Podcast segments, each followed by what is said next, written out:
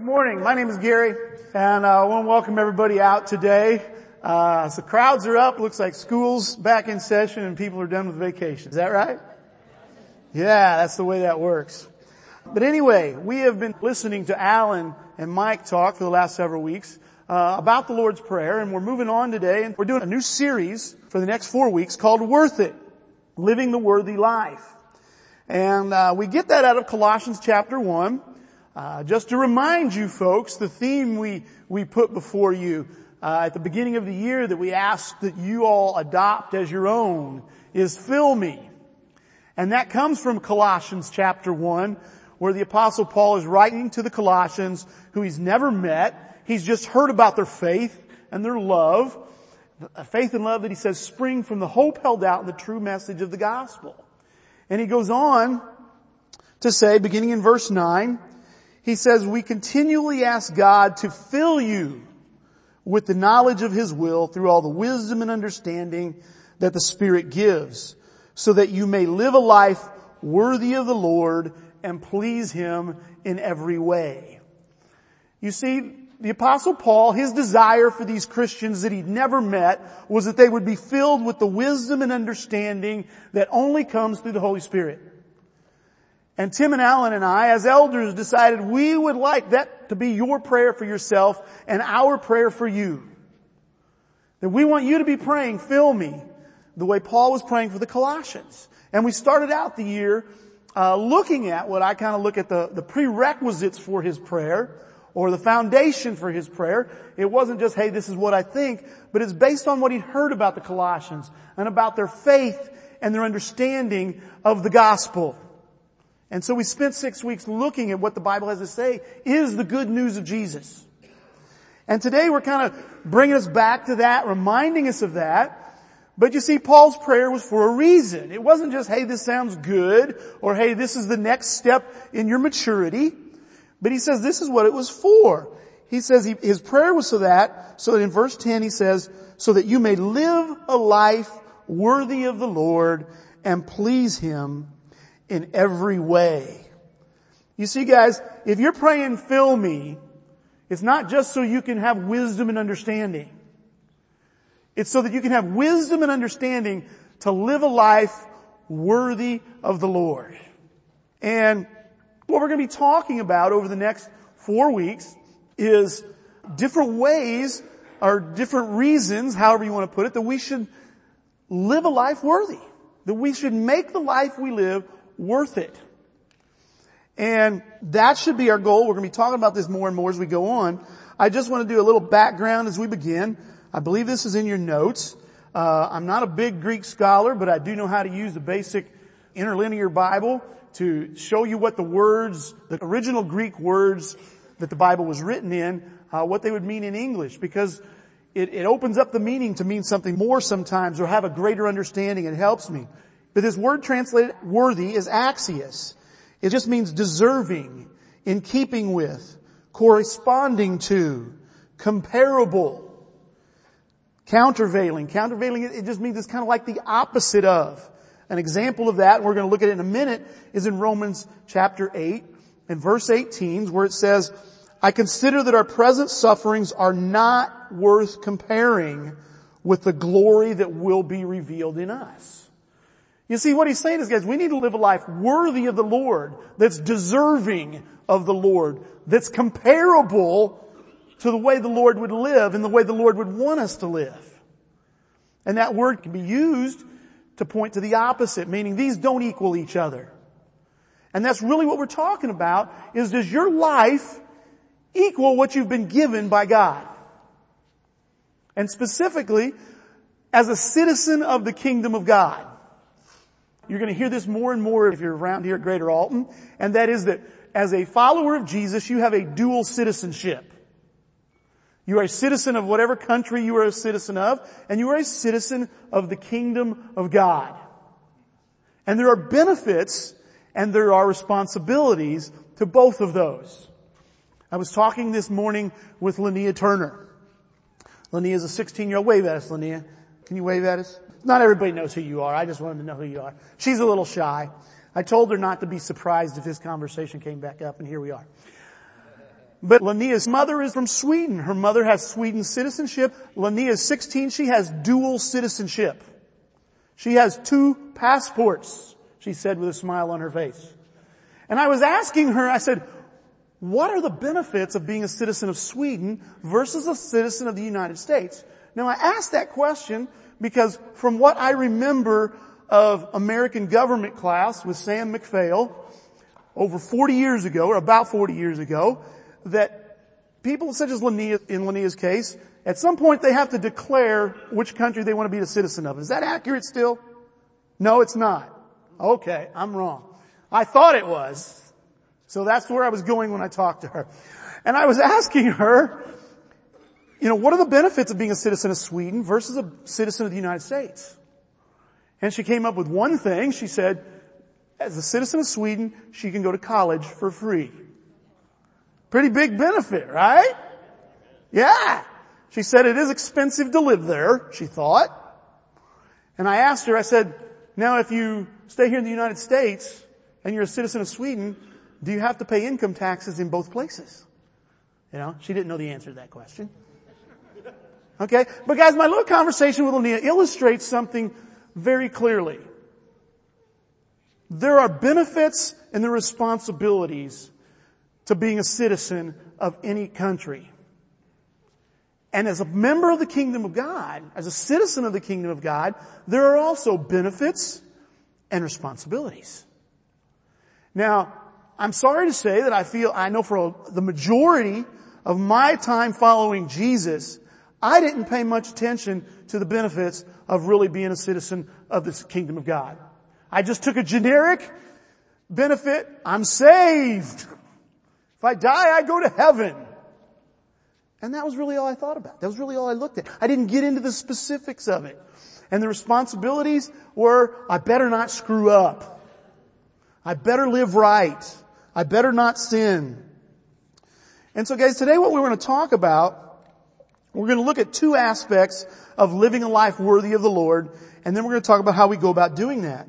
And so real quick, uh, the first aspect that we want to talk about is, does how I live my life compare with the benefits?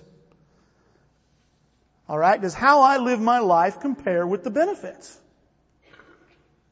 Okay? If I am given something very good, what do I do with it? Do I take advantage of it and use it for my good? Am I appreciative of it or do I walk on it? That's really what we're talking about. Or do I just take it and say, thanks, but I don't care what you want me to do. I don't care what, what you want from me. You see guys, there are benefits of this, my citizenship in the kingdom of God. The first benefit is the forgiveness of sins, a pretty big benefit.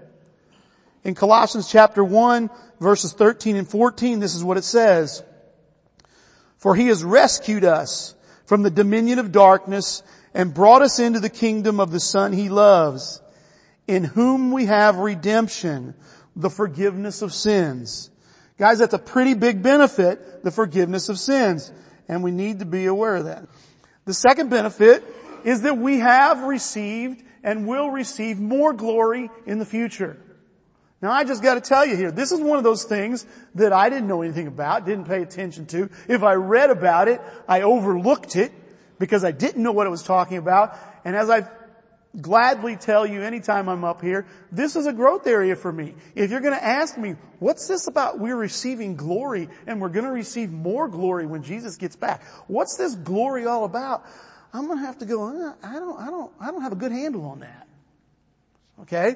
But as you see in these two passages that we're about to read in, in Romans 8 and 2 Corinthians 4, it's something I need to know about. It's something I will learn more about because I believe if, G, if God has let us know about it, that makes it pretty significant, doesn't it? And look at these two passages. The one is in Romans chapter 8 and verse 18. I read this earlier. It says, I consider that our present sufferings are not worth comparing with the glory that will be revealed in us. 2 Corinthians 4 says something very similar. He says, therefore we do not lose heart. Though outwardly we are wasting away, yet inwardly we are being renewed day by day. For our light and momentary troubles are achieving for us an eternal glory that far outweighs them all. See guys, how many of you wish life was easier? How many of you wish it was easier to follow Jesus? You want to follow Jesus more closely and you want to live a, a life that better represents Him, but it's, it's hard, right? I mean, it is difficult. Jesus said in this life, you're going to have many troubles.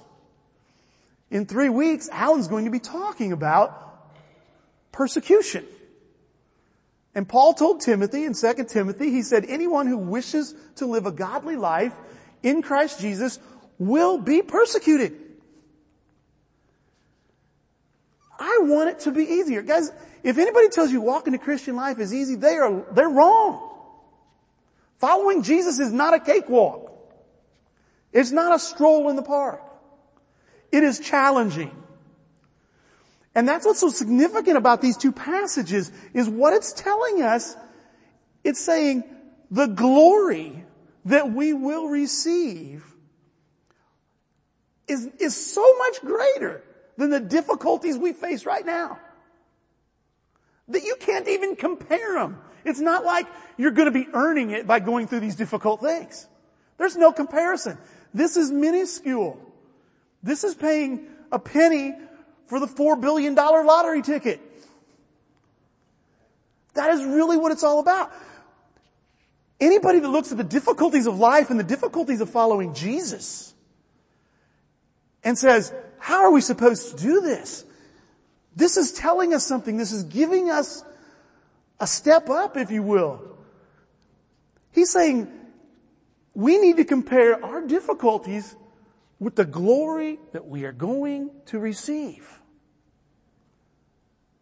Now, I don't, as I just told you guys, I can't, I don't feel real confident telling you about the glory that we are going to receive. Ask me again in a year. Because I think it's important enough that I need to know. I need to know this benefit. You know, assuming that, if, assuming I had been right and Linnea had to declare which country she wanted to be a citizen of, she would need, to know the benefits of both.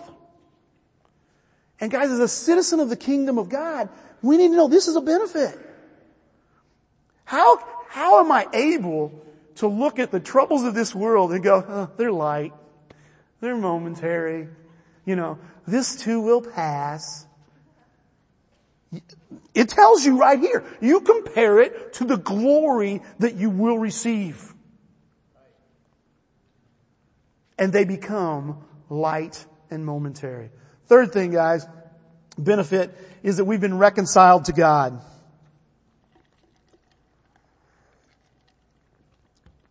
Also in Colossians chapter 1, verses 21 to 23, this is what it says.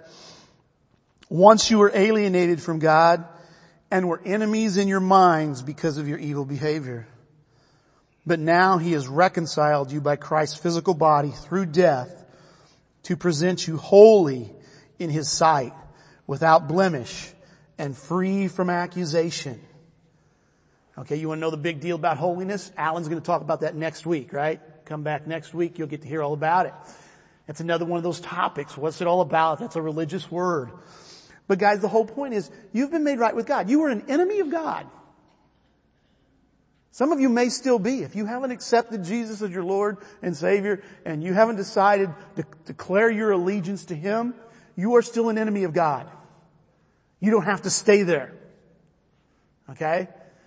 The rest of us, we, we were we used to be enemies of God and God says, I'm making a way for you to be reconciled with me.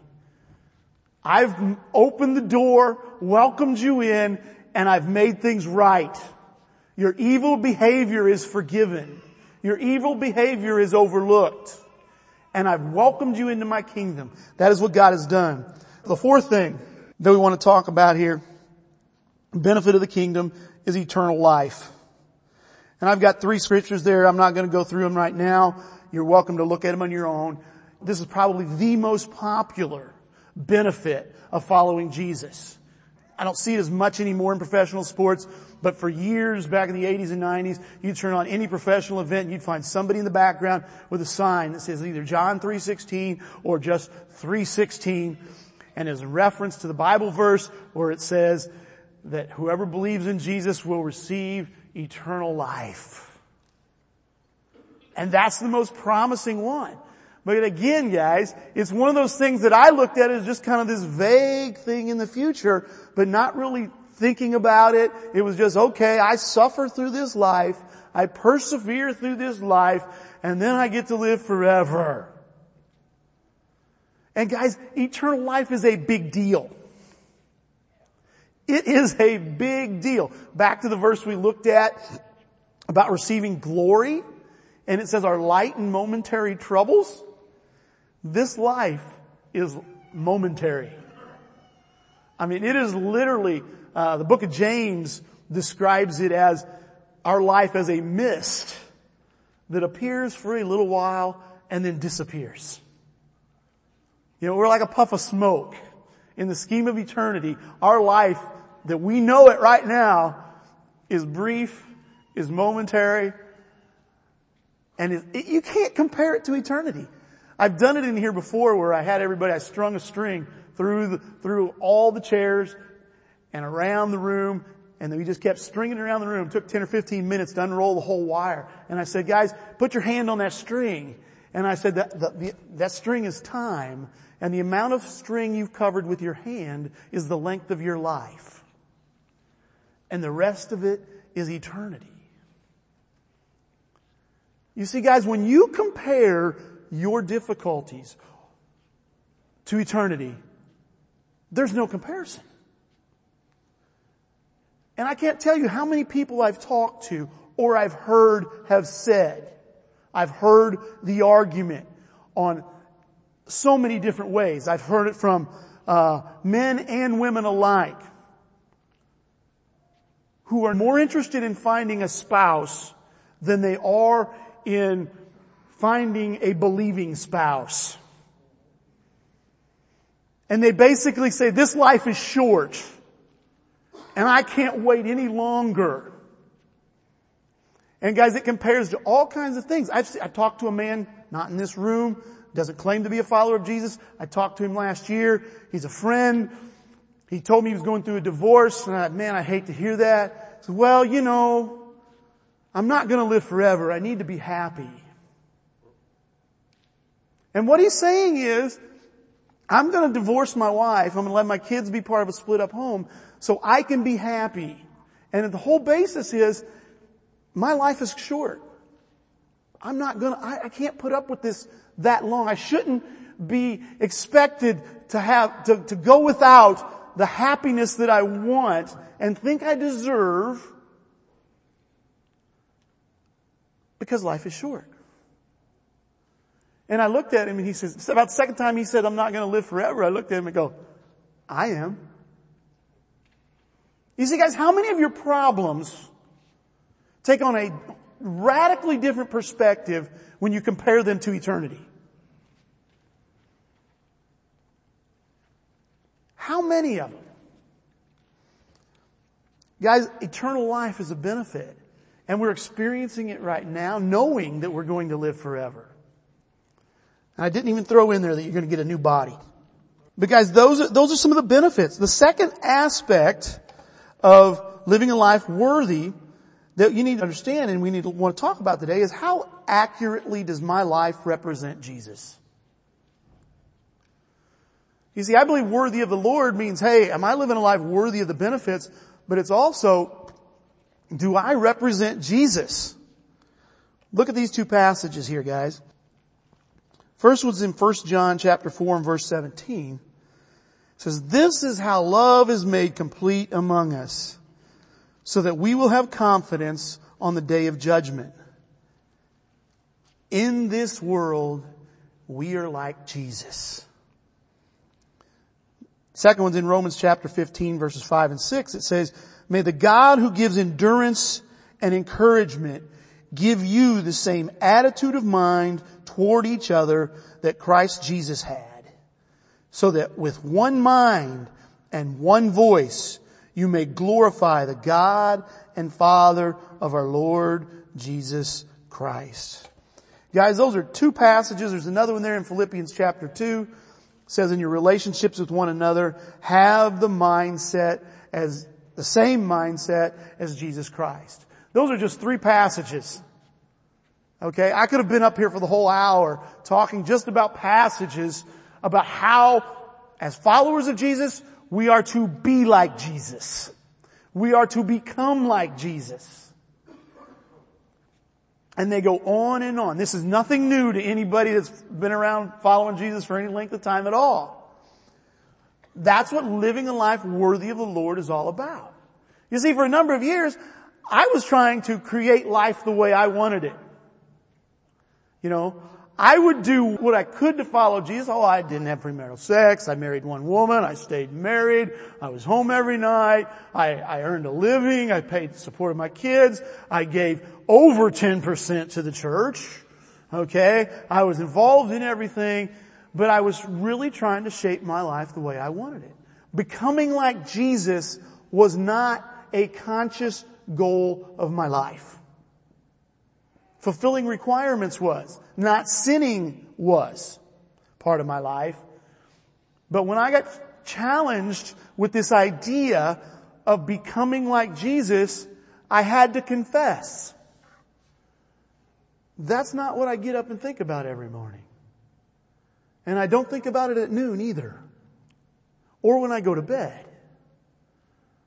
You see guys, you want to quit sinning, you start trying to become like Jesus, and sin takes on a whole new perspective. I mean, it really, really does. And we're going to talk more about that in a little bit. But guys, that is, those are the two perspectives, our two aspects of living a life worthy. So how do I live a life worthy of the Lord? Number one is I choose real hope. I choose real hope. And this has kind of been a hot topic of mine for the last year or so. Um, I already mentioned earlier that in the opening verses of Colossians chapter 1, Paul talks about the church at Colossae and he says, I've heard about your faith. I've heard about your love.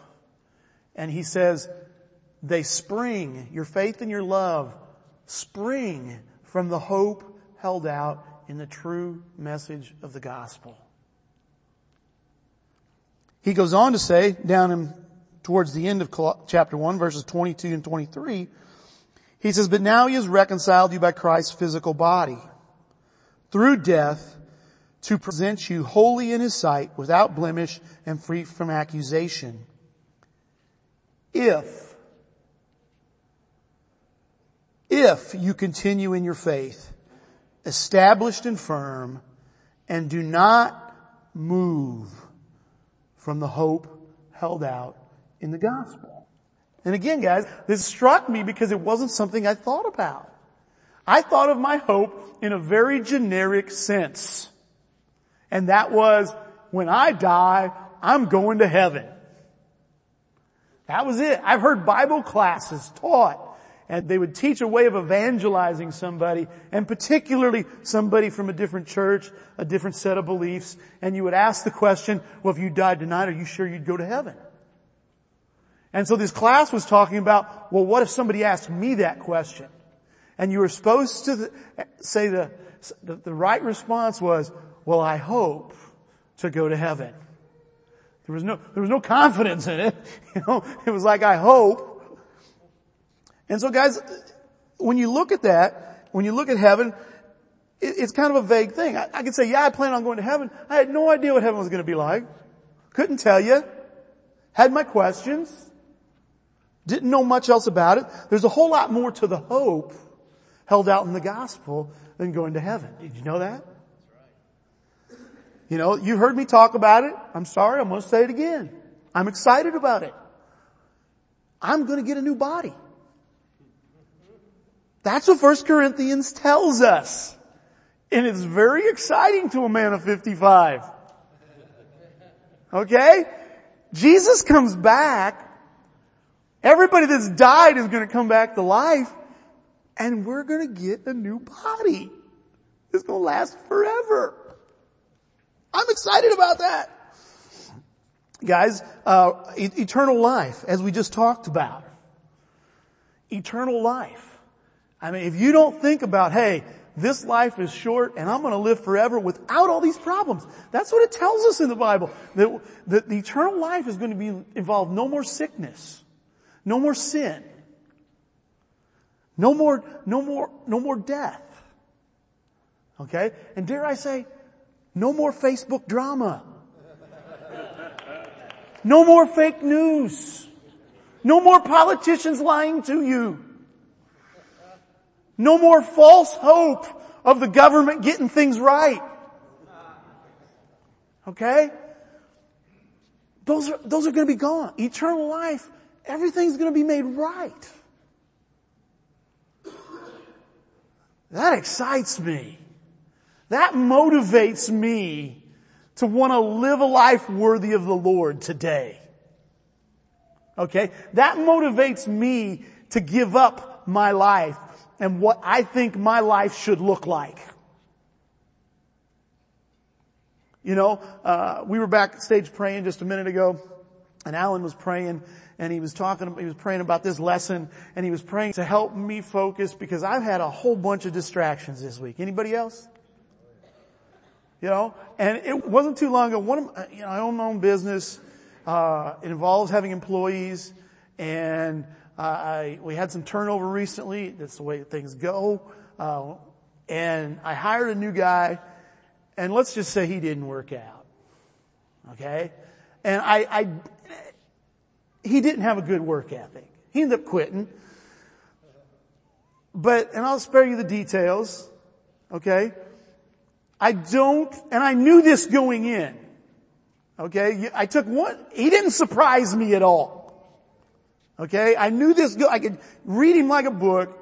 He didn't surprise me. Then why did I hire him? Because I thought that it was what the Lord wanted me to do. I thought the Lord wanted me to give this man an opportunity and, and to work with him. To try to help him. And I don't regret doing that. But can I tell you it was a bit of a distraction? Was it worth it? I'm just doing what the Lord says. I'm gonna let Him make, sort things out in the end. Guys, eternity motivates me. Real hope motivates me to live that life worthy, makes it worth it. Uh, second thing I do after I choose real hope, and that choosing may involve learning about the real hope, okay, or understanding it better. Uh, the next thing is that I have multiple mission statements. Yeah, didn't didn't see that one coming, did you? multiple mission statements, guys. Mission statements uh, are basically uh, are very popular since I don't know the 80s or 90s. Uh, businesses have them, and then it grew into where churches decided they wanted to have them. They'll hang them on their, they'll paint them on their buildings, they'll put them on banners, uh, they'll put them in. It, it's to direct the church, to give it a focus, to say this is our mission. And I believe in mission statements, but I believe you need to have a personal mission statement. Okay? It's okay to have a church one. I'm not condemning that. Okay? I think there's a right way and a wrong way to do that. But I believe you need to have a personal one. And the apostle Paul here in Philippians gives us a mission statement of types for himself. He says, I want to know Christ.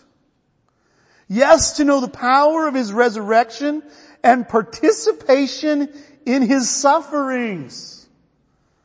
Becoming like him in his death and so somehow attaining to the resurrection of the dead. What he's going, he's telling the Philippians, I'm laying it out here guys.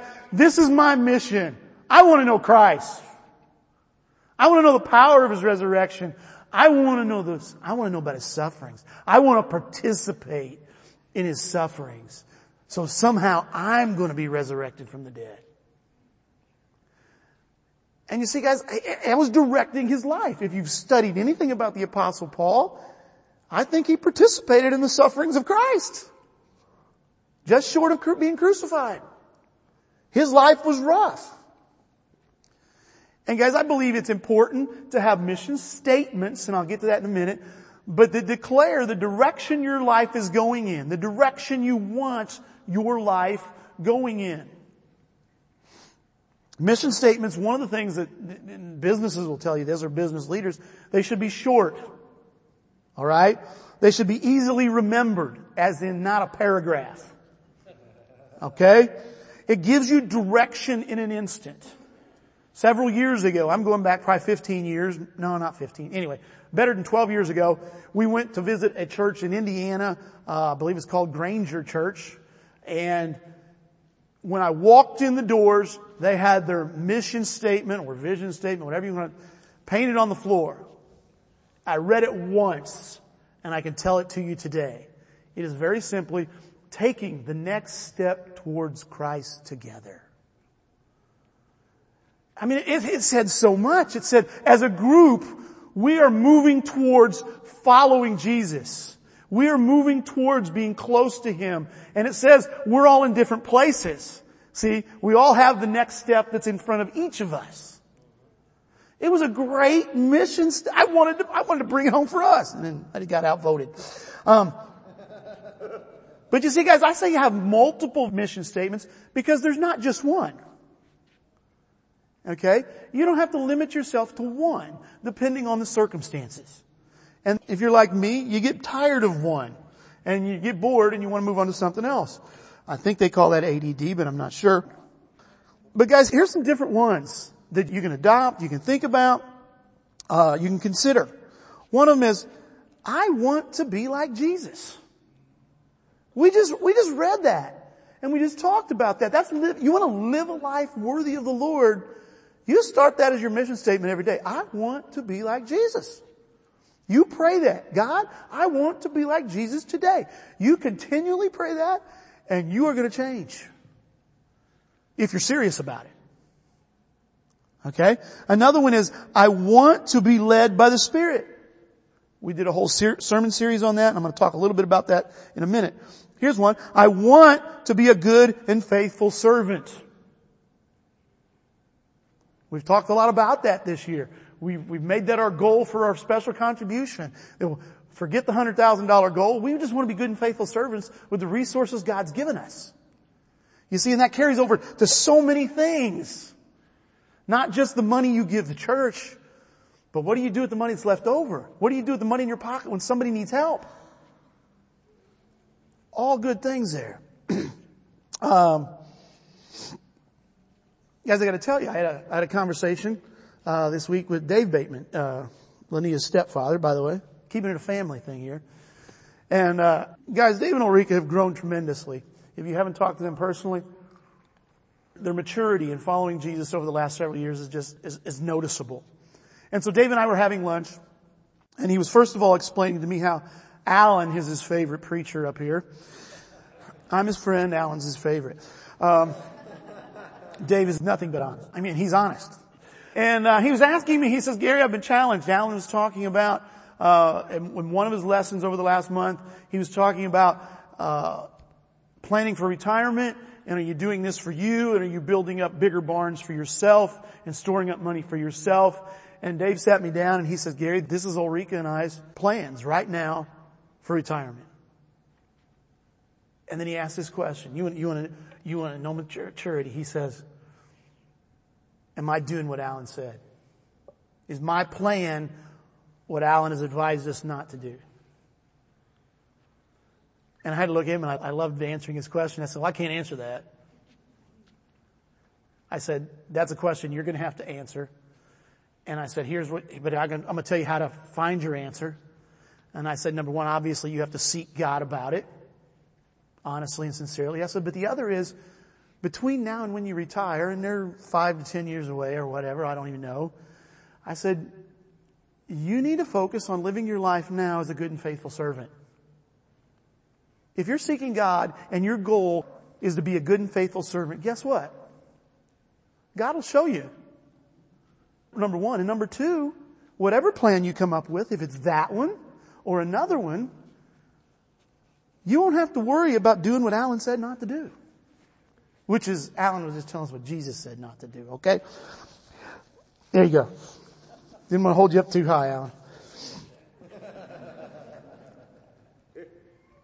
But guys, that's, that's the way a mission statement comes in to help you.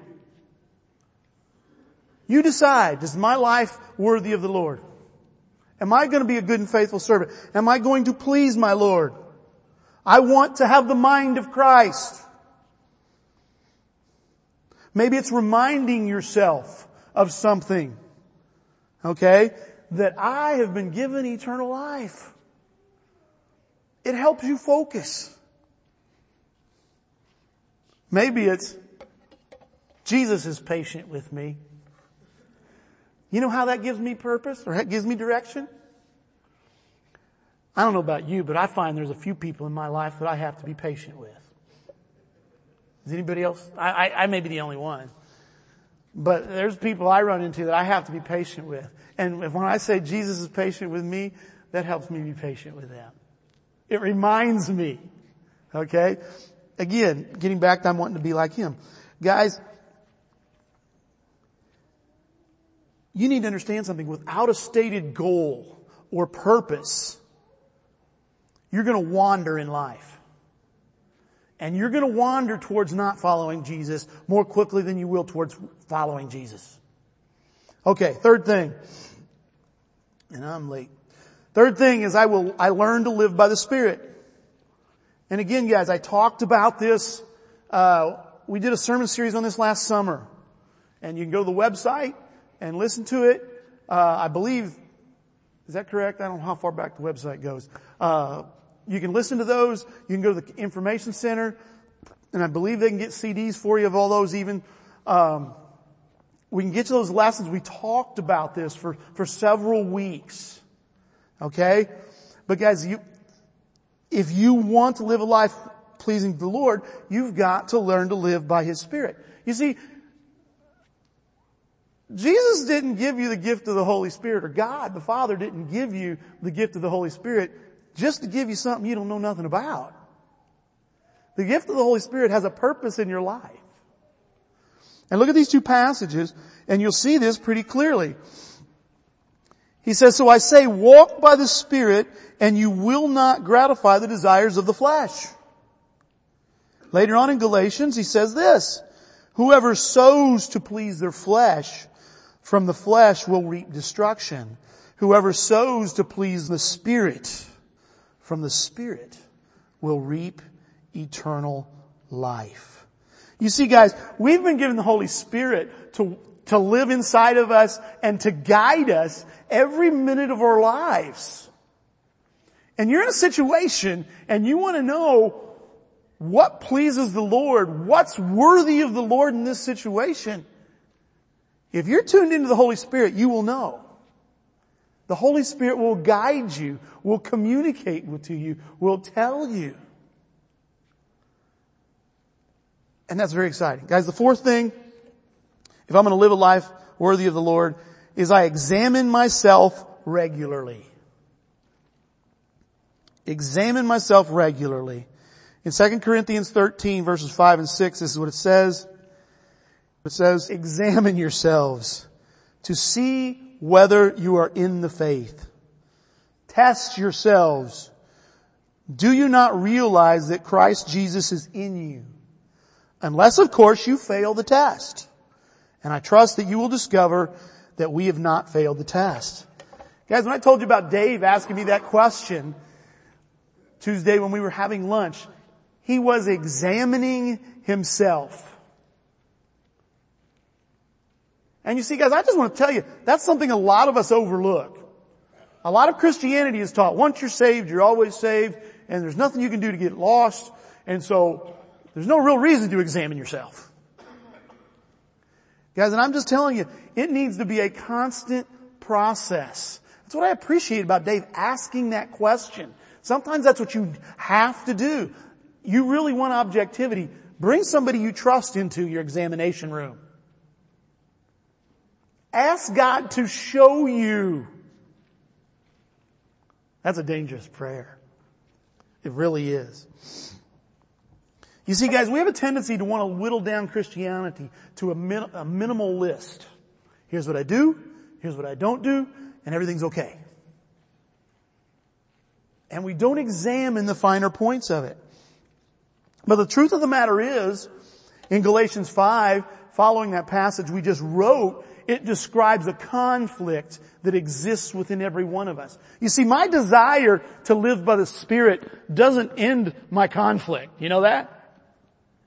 Because I have flesh. I have this body that is not well suited for following Jesus. And I can't get into all that right now, but it's just not. That's what's going to be really cool about the new body. Okay? But there's a conflict that exists. And I cannot, I'm just, I can't set my cruise control on living by the Spirit or on following Jesus and stay on course. I have to be constantly examining where am I not following Jesus? Where am I not living a life worthy of the Lord? Where am I not living up to the benefits of citizenship in His kingdom? Guys, as we close out today, I, I just got to ask the question, how often are you examining yourself? Are you choosing to examine yourself? Are you inviting people into the process that you know and trust that are following Jesus themselves? You see guys, here's the deal. God's given us everything we need to live faithfully towards Him. He's given us what we need to live a life worthy of the Lord. The challenge is, are we going to do it? Or are we going to live for ourselves? That's my lesson. Let's pray and we'll be done. Alrighty? Father, it is, it is awesome to see what you've done for us. Father, I cannot thank you enough for opening my eyes to the benefits of citizenship in your kingdom. Father, I am juiced about a new body. I am excited about a new life. And I'm even excited about this glory thing, though I don't understand it. Father, it's, it's a pretty big deal because you say it, it, it doesn't compare. It's so much greater than my troubles, than my difficulties. Father, I thank you for that. I thank you for, for showing us these things and for giving us so much. Father, I just pray right now that we can look at these things and we can choose to live a life worthy of you.